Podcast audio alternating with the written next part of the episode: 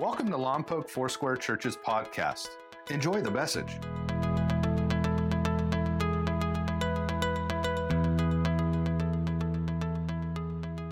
So last week we saw two blind men. Do you remember?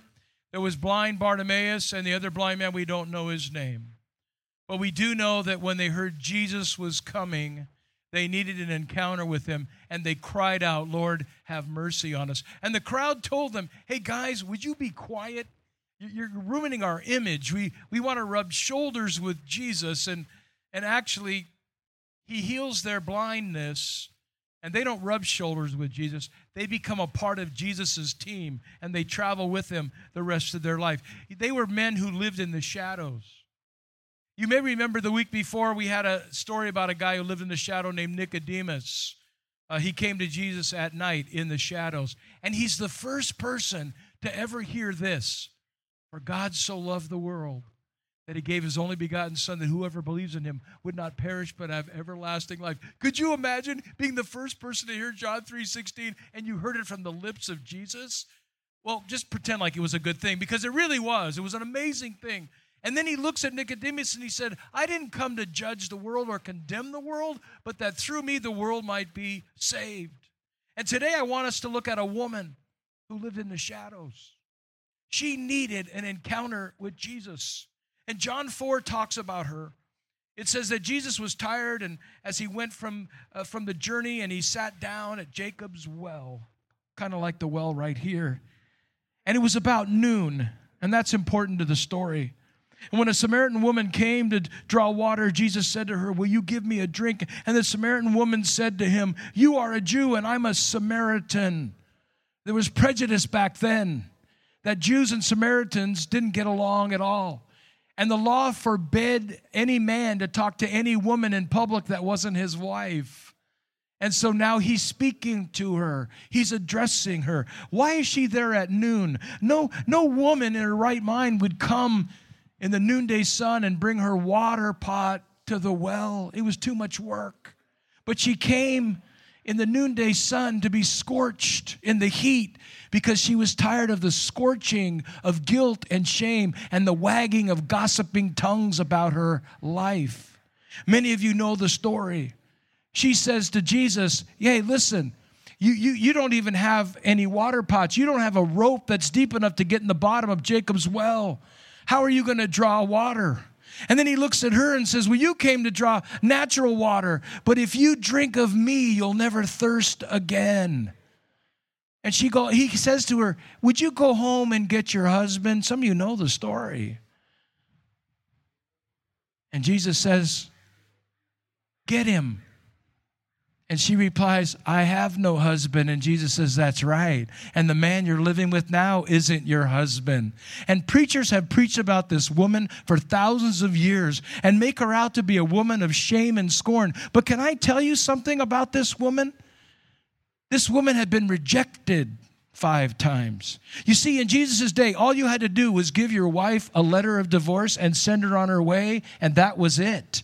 She had no leverage. She had no recourse. She could not divorce him, but he could divorce her. She had been rejected five times by five different men. And somebody says, well, what's about this guy that she's with now that Jesus says is in her husband? Well, guess what?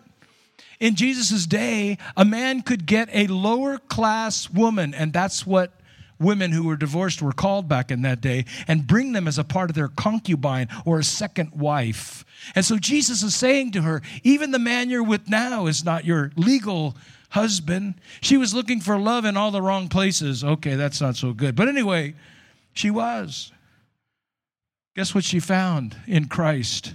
Somebody who would love her just as she was. I remember meeting a man years ago. He was in trouble with his family, and later he was in trouble with the law. And I talked to him about his life. And you know what he told me? He goes, I just got to get my act together. I said, No, you need an encounter with Jesus. He says, Well, well, yeah, but I got to get myself cleaned up first before I come to him. I said, No, no, Jesus takes us just as we are, with all our guilt and all our shame and all our dirt and all our all our messes. And he said, No, no, I got to get my act together. And he said, Bernie, let me tell you something. You don't know about me. My grandfather was a Southern Baptist preacher. I said, Well, that's really good. Well, see, see, that's in my lineage. I said, listen, having a grandpa who was a preacher doesn't make you a Christian any more than going to McDonald's makes you a hamburger or sleeping in your car or sleeping in your garage makes you a car. He goes, Well, I guess you're right. See, this woman thought she had to get her act together. So she goes through and rehearses all the theology she can muster about worship. Can you imagine she's telling Jesus about the theology of worship, how we worship? And Jesus tells her, Well, there'll be a day coming and, and you will you will worship the Messiah. And yes, we know he's coming. And, he, and then he, he says, I'm him. If you drink of me, you'll never thirst again. And by the way, worship is not a ritual. Worship is not just a theology. Worship is done in spirit and in truth. Whenever our spirit connects with God's spirit and we speak truth in the midst of our reality, as Tommy said, that God is good in the midst of all that we face, in all that we face, that God is good. That's worship. So, I love what John 4 39 says. Many Samaritans from the village believed in Jesus because the woman had said, This is the man that told me everything I ever did. This woman who was outcast by society encounters Jesus. And I've said this to you every week, and I'll say it again. When Jesus encounters you, he'll never leave you the same. He'll always do a deeper work in your life. He takes this woman who was scorned and makes her a missionary. and many began to believe. But there's a part of the story that's fascinating to me. It, it's, it's resonated in my heart for years. It says in John, John 4 that this lady left her water jar and went back to town. She put the water jar on the side of the well. In other words, she forgot the original intention of why she came to the well.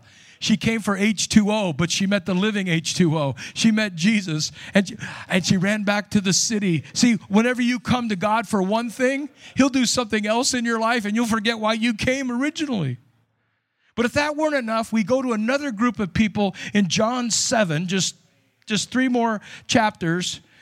And it's the last day of the feast, it says, the great day.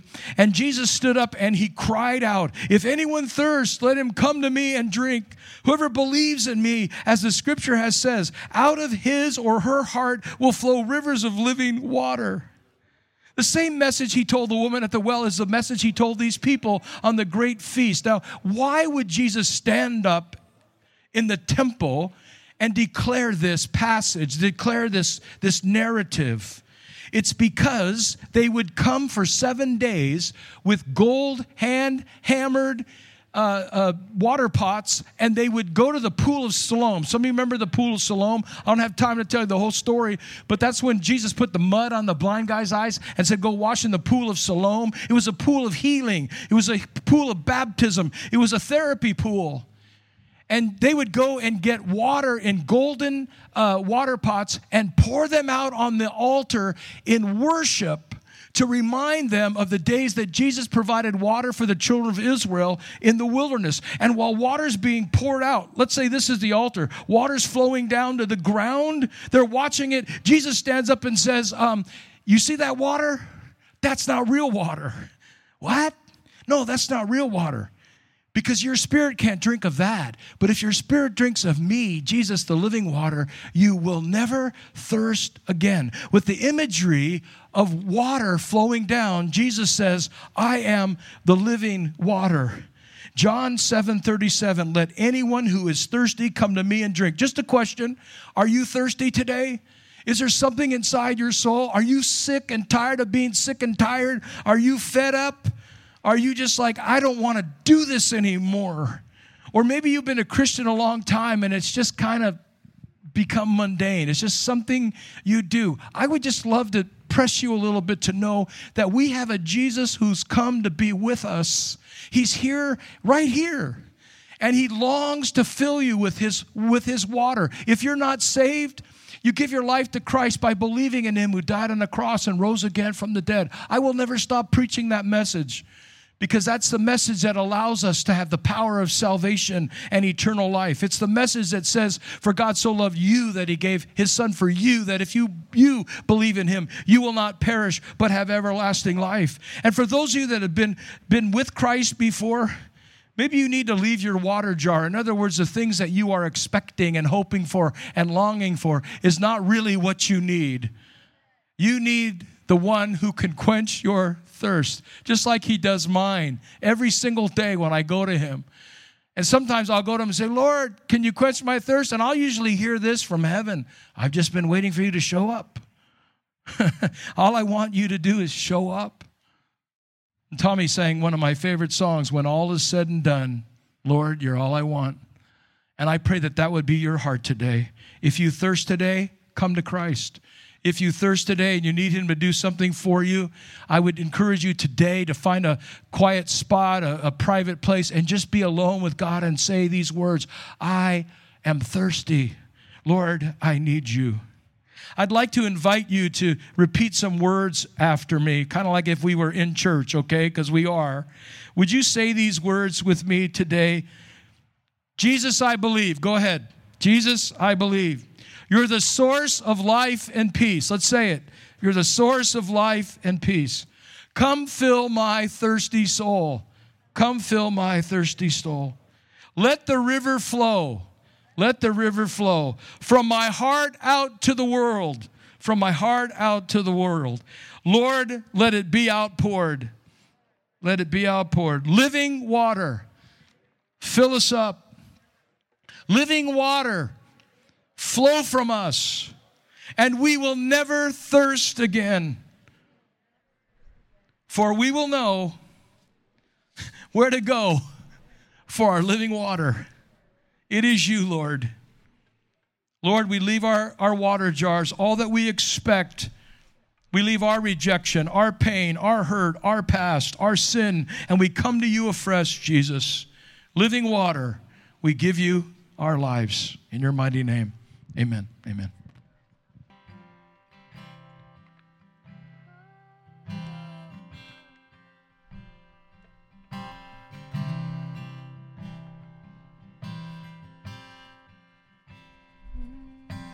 Jesus, we believe you're the source of life and peace. Come fill our thirsty souls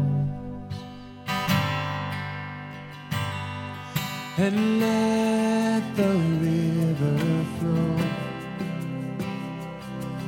From our hearts out to the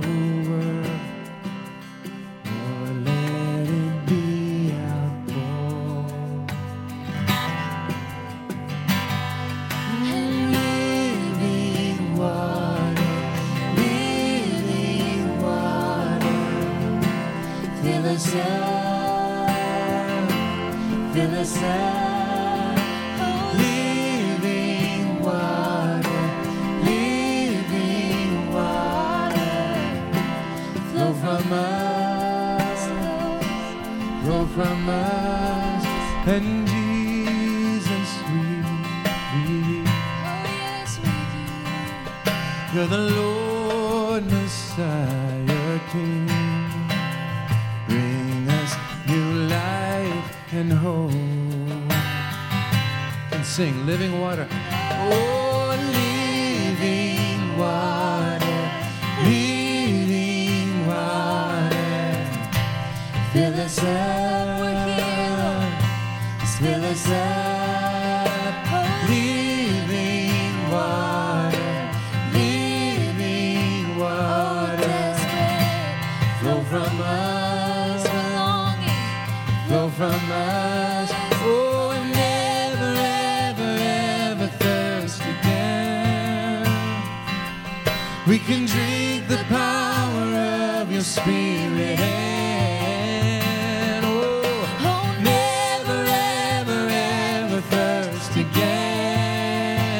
The blessings, we can drink the blessings of your spirit. And we drink it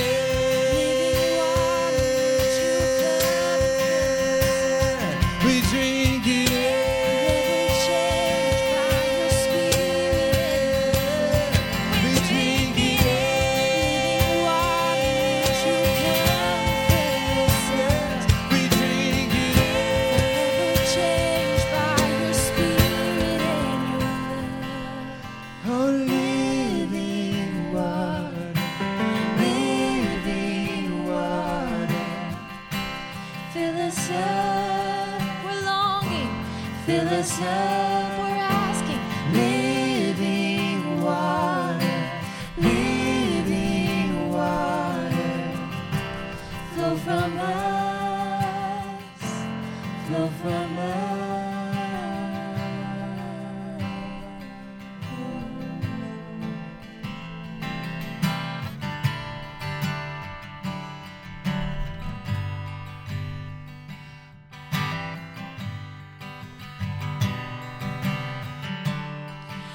our fathers, Lord of lords, our fathers, King of kings. Our God is in control.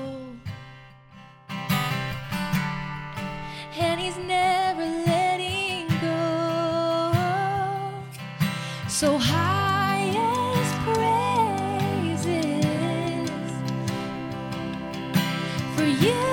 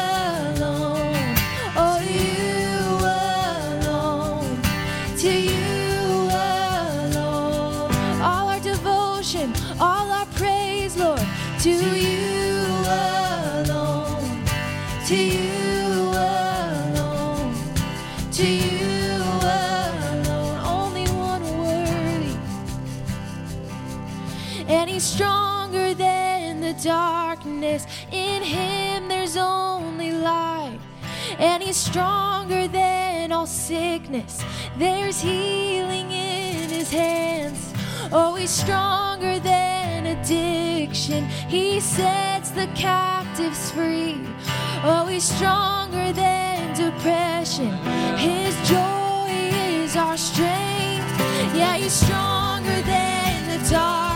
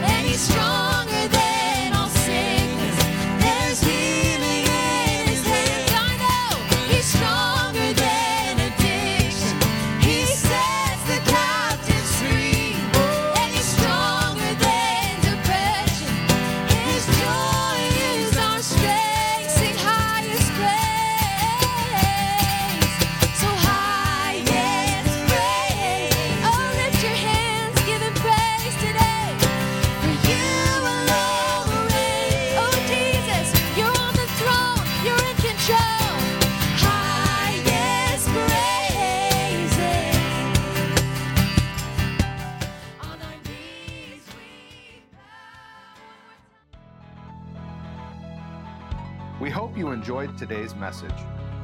Please visit us at mylfc.com for more information about our church. Thank you so much for listening.